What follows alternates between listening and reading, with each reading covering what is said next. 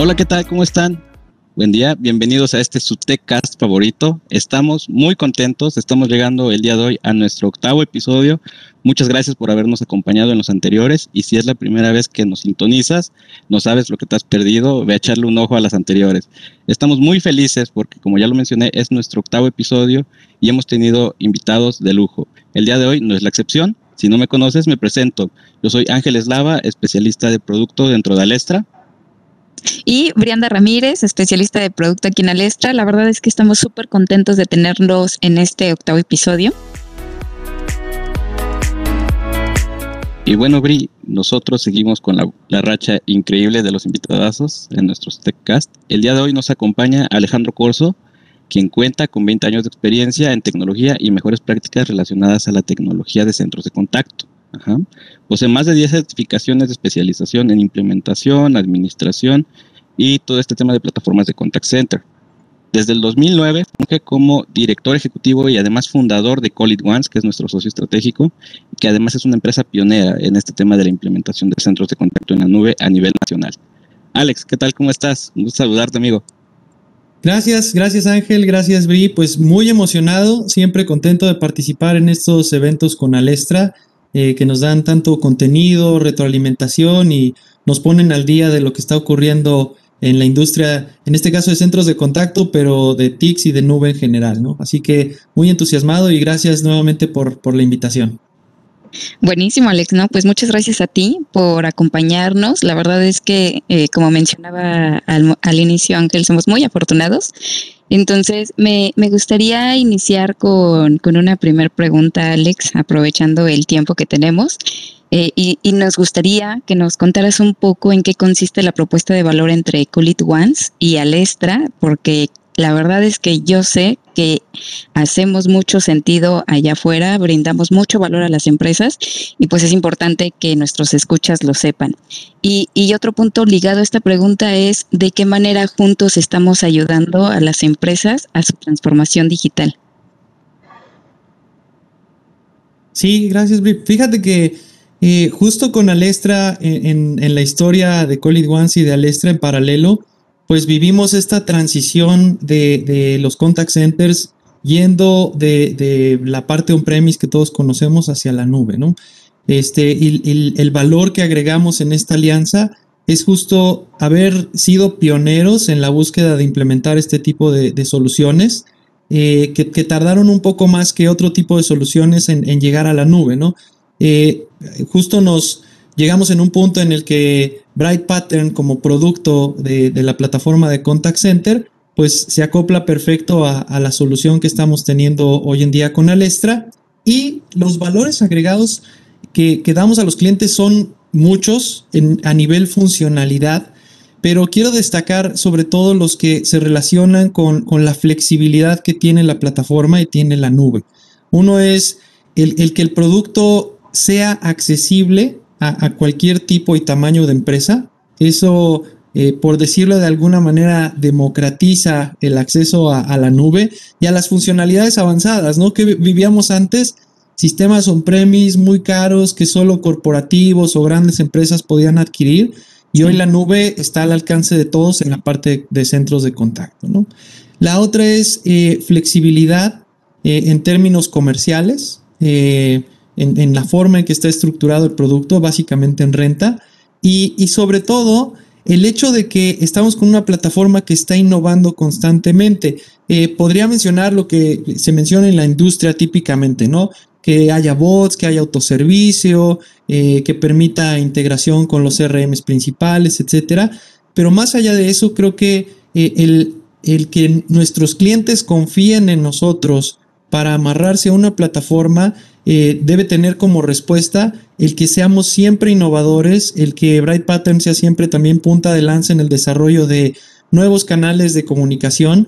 Diarios salen mensajeros nuevos. Digo, hoy está WhatsApp, pero sabemos que en el resto del mundo está Lime, está Viber, está Telegram, está Inbox de Facebook, acaba de salir eh, el API para Instagram, etcétera. Entonces, tener un producto que respalde el hecho de que siempre va a estar a la vanguardia en términos del manejo del contacto, es, un valor agregado también.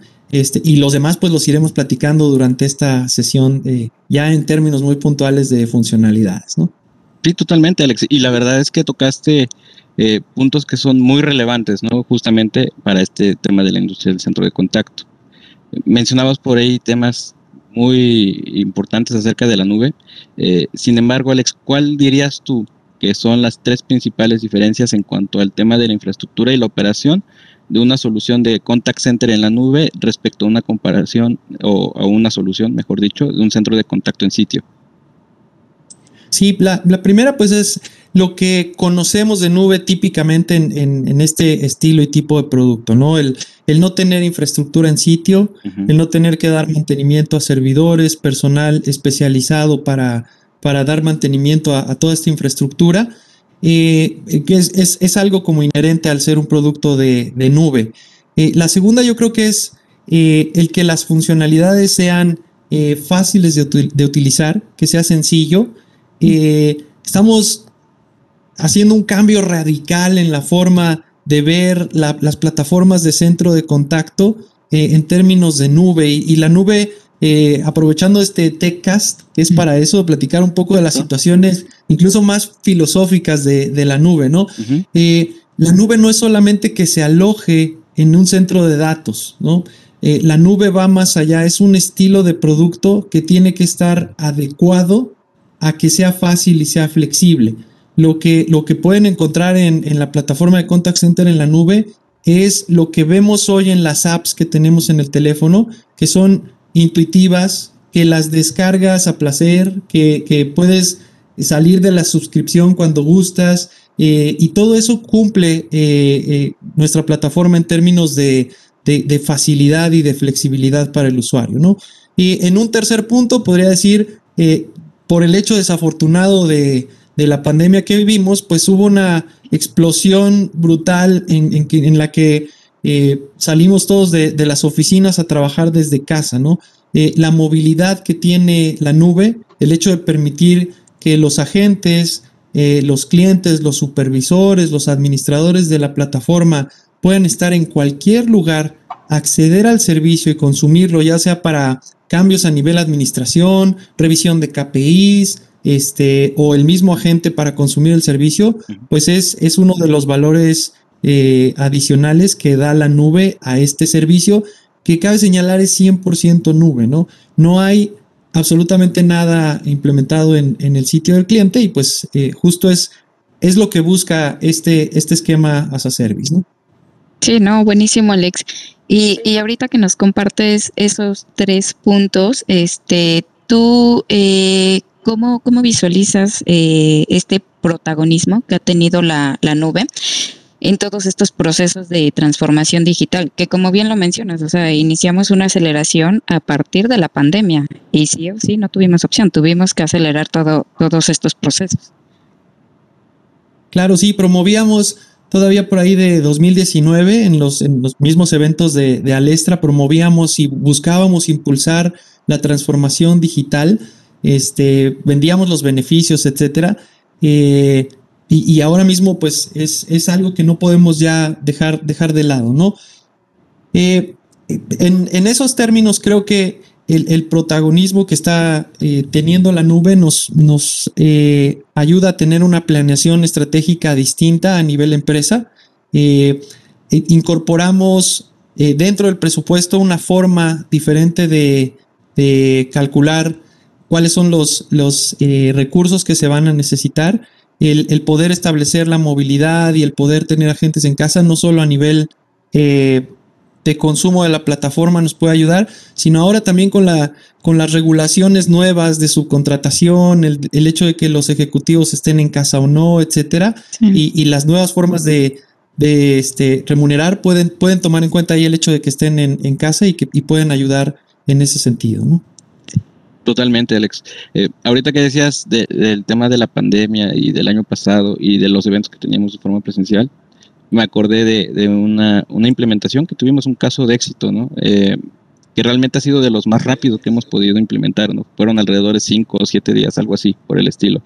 Y la verdad salimos a producción muy rápido, ¿no?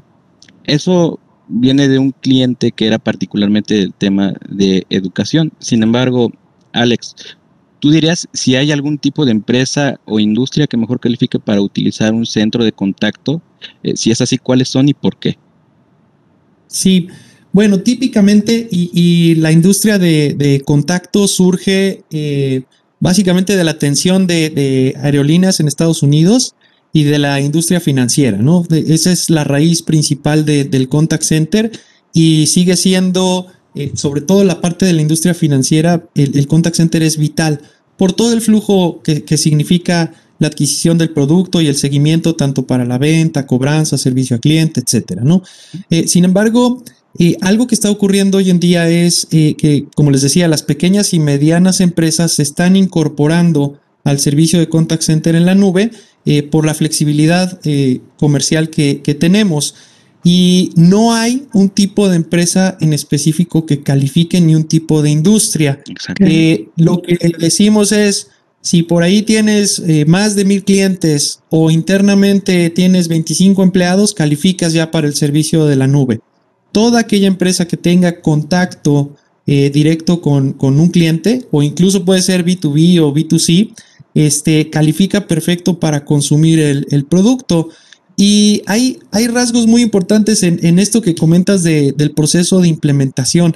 El ser nube también nos permite eh, aplicar de manera más rápida un retorno de inversión. Eh, el contact center también típicamente en las plataformas on-premise pues se tardaba, este, bueno, de que salía la orden de compra a que se implementaba eran meses de espera de los servidores y que hay que desempacarlos. una tarjeta. Sí, no, horrible. La tarjeta y este. Y, bueno, eh, todavía mucho más anécdotas ahí que podríamos contar de, de, los temas de implementación en, en, los, este, en los tan fríos sites que todos este, ubicamos, ¿no? Entonces, eh, bueno, a lo mejor ustedes no, porque ya son muy millennials y ya están más adecuados a la nube, pero los que ya, este, ya pasamos por esas épocas, pues temblábamos de frío ahí en, los, en los sites cuando implementábamos en algún momento, ¿no?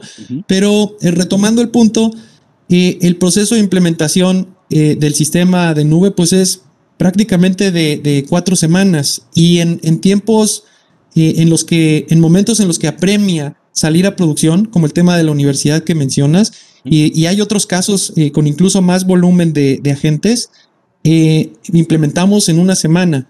Eh, el servicio está listo para encenderse y justo eso debe ser la nube, ¿no? Un servicio que, que está preparada toda la infraestructura para soportar la operación actual, para soportar crecimientos posteriores y que esa flexibilidad no esté en una oficina en particular o, no requiera una inversión adicional, sino simplemente se pague por consumo, ¿no? Entonces, aplicar el retorno de inversión antes, hacer una implementación rápida y, fácil y disminuir los costos de hardware, software de, software de terceros, mantenimiento del site, eh, personal requerido para mantenimiento, etcétera, puede repercutir en, en otro tipo de, eh, inversiones que puede hacer la empresa. ¿no? Por ahí hay, hay análisis que indican incluso que las empresas que han adquirido este, productos de nube eh, van a ser y que se genere un ahorro de un 1% más o menos en el, en el mercado mexicano y que de repente eso se pueda convertir en la contratación de, más empleos, ¿no? Ahí calculan que puedan ser de sesenta y tantos mil empleos nuevos debido a este ahorro en la nube. Entonces hay, hay, hay repercusiones interesantes este, a nivel macroeconómico y obviamente a nivel empresa, pues el hecho de, de ser mucho más flexible y mucho más rápido en reaccionar, incluyendo el tiempo de implementación, ¿no? No, buenísimo, Alex. Ay. discúlpame, es que ahorita eh, estaba pensando y dije, ok, nosotros tenemos aquí un poco más claro planteando el escenario del contact center, ¿no? Pero seguramente para algunos de nuestros escuchas quizás no queda claro qué es el concepto de contact center y sobre todo pueden referirlo al call center. Entonces, antes de, de darte este espacio, sí quisiera que Alex nos apoyara con esa definición, ¿no? Por ejemplo, ¿cuál es la diferencia entre uno y otro? No, pues es, es brutal y, creo que generacionalmente lo podemos explicar aquí muy rápido, ¿no? Este, no sé, Bri, seguramente si, si tú buscas el servicio de una empresa, ¿cuál es el primer medio de contacto que, que, buscarías? Pues este teléfono, o sea, correo electrónico, principalmente serían esos. Ok, bueno, este Ángel, Yo, WhatsApp, Facebook, el que me sea más rápido. Es, un poco más millennial, Ángel, pero sí, justo ese es, ese es el tema, ¿no? Estamos eh, en una época en la que eh, cambió radicalmente con respecto a lo que antes sucedía.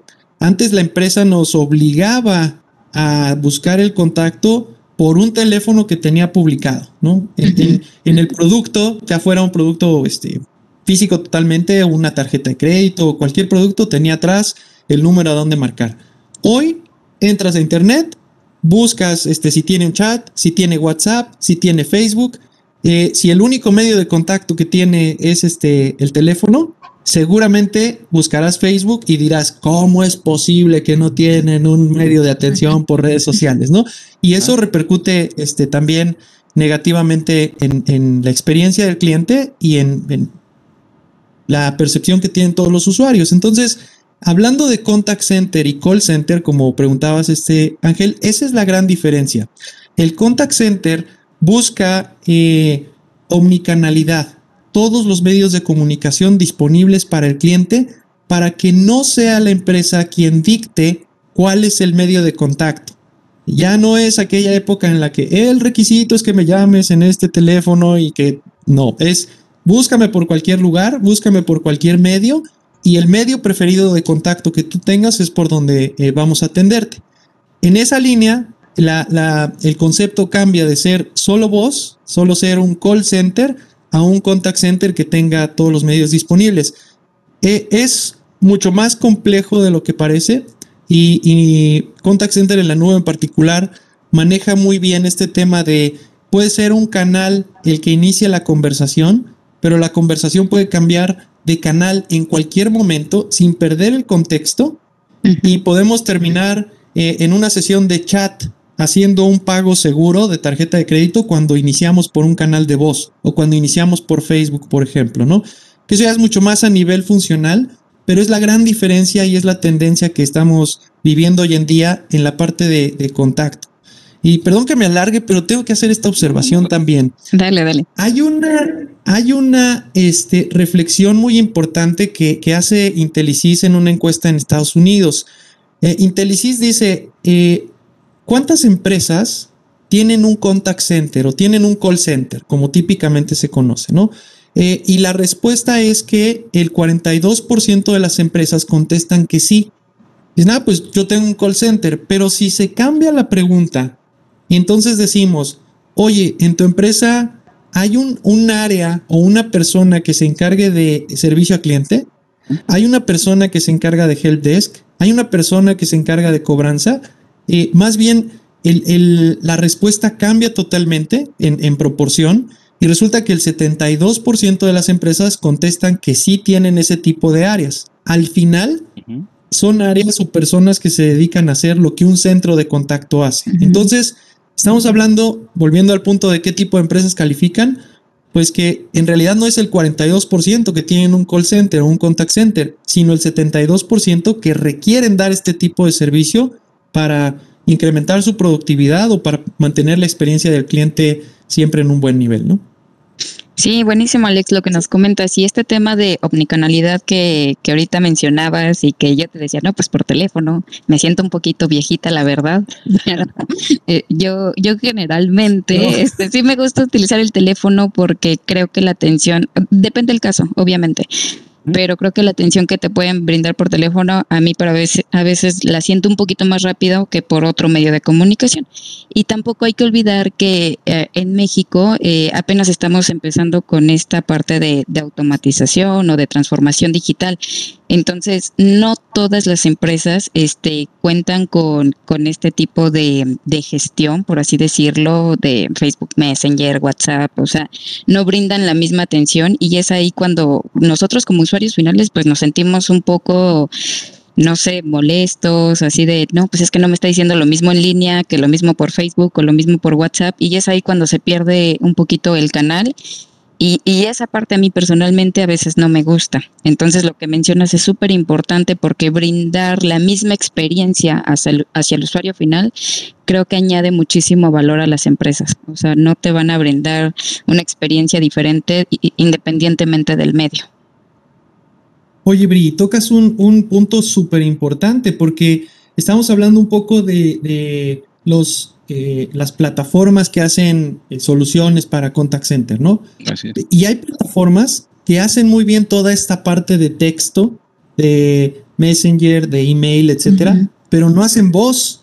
Y, y, justo el perfil que tú tienes de a mí me gusta ser atendido por voz, eh, eh, también tiene que cubrirlo la plataforma con la que atiendes a tus clientes. Entonces, debes ser capaz de tener acceso a los canales tradicionales, que son los canales de voz, eh, obviamente incorporando innovación, que pueden ser IBRs que reconozcan voz, que te permitan autoservicio o que te transfieran a un agente y sobre todo que, que te permitan hacer prioridades de acuerdo a la urgencia del tema, ¿no? Y de ahí poder ir eh, añadiendo canales específicos que de acuerdo al tipo de negocio se ajusten al perfil del cliente, ¿no? Así que tu observación es súper importante porque eh, tiene que soportarse eh, también la parte de los canales tradicionales, este, que son los que típicamente tienen, tienen el contacto con el cliente, ¿no? En México, como bien mencionas, hay, hay negocios que, que dependen todavía mucho de la voz, ¿no? El, el negocio, por ejemplo, de cobranza, es eh, la parte de cobranza es todavía súper dependiente de la parte de, voz y, hay una tendencia a incorporar los canales digitales eh, para eh, facilitar el proceso, pero definitivamente la voz sigue siendo el canal principal. Sí. Y es uno de los que más digamos que pueden generar como cierta transmisión, ¿no? Incluso del humor con el que está la persona con la que estamos platicando, ¿no? Ahí aseguramos un poquito el tema del sentimiento, que eso es un punto súper importante, ¿no? Eh, el tema de esta innovación que comentas, de poder hacer las integraciones incluso con diversas herramientas de gestión de trabajadores, por ejemplo, de gestión incluso de mi organización, ¿no? Entonces, a través de este tipo de, soluciones de call center, eh, digamos que podemos desprender múltiples beneficios, sin duda alguna. Eh, sin embargo, Alex, este, de, los casos de éxito que tenemos, que no son pocos, ¿podrías tú eh, compartirnos un poquito como cuáles son los cinco beneficios más representativos que ha traído este tema del contact center omnicanal y cómo esto, esto puede impactar la experiencia de esos usuarios? Sí, claro. Eh, bueno, uno de los principales, como lo decíamos anteriormente, pues es eh, la movilidad, ¿no? Eh, el, incluso de manera coincidente, en una de las empresas donde implementamos a inicios de 2019, este, por temas de pandemia, hicieron home office prácticamente los ejecutivos de este cliente y prácticamente dejaron incluso de rentar las oficinas, situación que fue posible también al, hecho de tener eh, una, una, plataforma que les permite consumir el servicio desde cualquier lugar, ¿no? Este, otra es, eh, otro dato interesante por ahí de, que, compartió también Intelisys en Estados Unidos es eh, Airbnb tiene un valor de mercado mayor hoy en día que Marriott o que Hyatt, por ejemplo, ¿no? Este, Marriott y Hyatt, como, como ustedes saben, pues tienen eh, tiene propiedades, ¿no? Tienen eh, bienes inmuebles y, Airbnb no posee absolutamente nada, pero hoy el valor de mercado de Airbnb es mucho más alto. Entonces, eh, otro valor importante es un paso gigante, enorme hacia la transformación digital. Con, muchos de nuestros prospectos y clientes, iniciamos con una configuración muy básica, que esa es otra parte de la flexibilidad que, se busca. Comenzar con algo muy básico que permita un crecimiento sin límite en términos de funcionalidades este, y flexible, que no dependa tanto de costos de servicios profesionales, etcétera, sino que eh, tenga esa capacidad de ayudarme a, dar el primer paso hacia la transformación digital y poco a poco ir añadiendo inteligencia artificial, análisis de sentimientos, eh, Word Cloud, etcétera, que son funcionalidades eh, avanzadas. ¿no? Entonces, ese es otro, otro de los valores eh, que tenemos dentro de la plataforma de Contact Center. Otro es el esquema comercial, el hecho de que puedan crecer o decrecer de licenciamiento dependiendo de temporadas. eso ni de manera soñada lo teníamos en un esquema on-premise. Es más, este, como bien dices o dijiste hace un momento, este Ángel, cada X número de agentes que típicamente eran 30, pues hay que meter una tarjeta adicional y esperar a que llegue, etcétera. Aquí hay, hay flexibilidad incluso eh, en temas de universidades, de gaseras, por ejemplo, este, por, por los diferentes momentos del año, pues gozan del beneficio de incrementar o, de crecer el número de, agentes, ¿no? La otra, pues eh, funcionalmente creo que cubrir toda la parte de omnicanalidad, que tengamos todos los canales disponibles del cliente.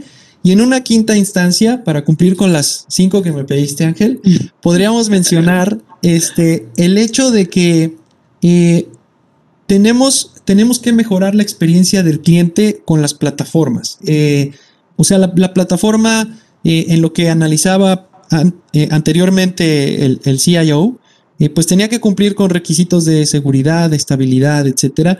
Pero hoy el, reto del CIO es incorporar a la decisión el hecho de que el negocio puede crecer, eh, de qué capacidad de crecimiento va a tener, de cuál va a ser la experiencia que va a vivir eh, el cliente y obviamente tener eh, la recomendación del cliente para el producto final. Entonces, yo diría que el quinto está relacionado con mejorar la experiencia del cliente, que esta experiencia del cliente se vuelva un valor agregado del producto de nuestro cliente final. Este, no sé si el cliente eh, está consumiendo el, eh, hacerse de un préstamo y la experiencia para adquirir el préstamo es genial. Esa puede ser la diferencia entre un producto de una financiera u otra financiera, la experiencia que vive el cliente. Entonces, conocer al cliente, tener una visión 365, saber qué sentimiento está expresando, conocer su canal de preferencia, etcétera, son valores que definitivamente este, son, son ahora indispensables y, son los que ofrece nuestra solución. ¿no? Y fíjate, me, leíste por ahí la, mente, te iba a preguntar acerca de los CIOs, lo bueno es que ya lo dijiste, ¿no? La verdad está súper rica la plática, Alex. Eh, vamos a, ir a, un corte para poder seguir aquí con, con nuestra conversación más a detalle, nos tomamos un cafecito y regresamos, ¿de acuerdo? Perfecto. Gracias, Alex. Sí, gracias. Gracias. Alex, pues muchísimas gracias por, tu tiempo. La verdad es que fue una charla increíble. Eh, estamos muy contentos de tenerte aquí con nosotros. Y este, a modo de conclusión, Alex, nos, nos gustaría mucho que nos dieras un mensaje de cierre. Muchas gracias, Bri. Pues antes que nada, agradecer la invitación. Eh, muchas gracias por invitarnos a participar en este evento. Siempre es muy grato compartir con ustedes eh, el contenido de nuestras soluciones y obviamente aprender de lo que se comparte, sobre todo ahora en estos TechCast, ¿no? Eh, invitar a, nuestros escuchas a que conozcan la solución de Contact Center en la nube, que nos busquen en redes sociales como Call It Once. Estamos también eh, en Alestra como la solución de Contact Center en la nube de colaboración. Y pues invitarlos a que conozcan la solución. Estaríamos muy contentos de participar eh, en alguna sesión para realizar algún caso de uso o algún caso de negocio que pueda solucionar el tema de, contacto con sus clientes y pues quedamos ahí a la orden para, para cualquier tipo de, tema al respecto, ¿no?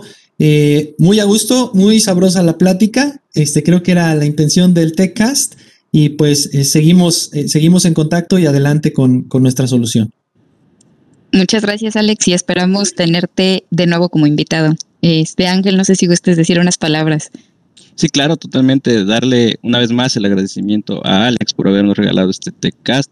También invitar a nuestros escuchas a que eh, reproduzcan el contenido de los anteriores, que nos ayuden a compartirlo. Y bueno, eh, nos vemos en el siguiente episodio. Gracias. Nos vemos. Gracias. Bye. Bueno, pues la verdad es que tuvimos un episodio increíble. Eh, le agradecemos mucho a Alex la, visita. Eh, esperamos tenerlo pronto. Muchísimas gracias también a ti, Ángel. Muchísimas gracias a todos los que nos ven. Gracias por sus preguntas. No olviden comentarnos en redes sociales, Alestra MX, y cualquier cosa seguimos al pendiente. Les mandamos un fuerte abrazo y nos vemos pronto. Así es, nos dejen de seguirnos en el siguiente episodio. Hasta luego. Gracias, bye.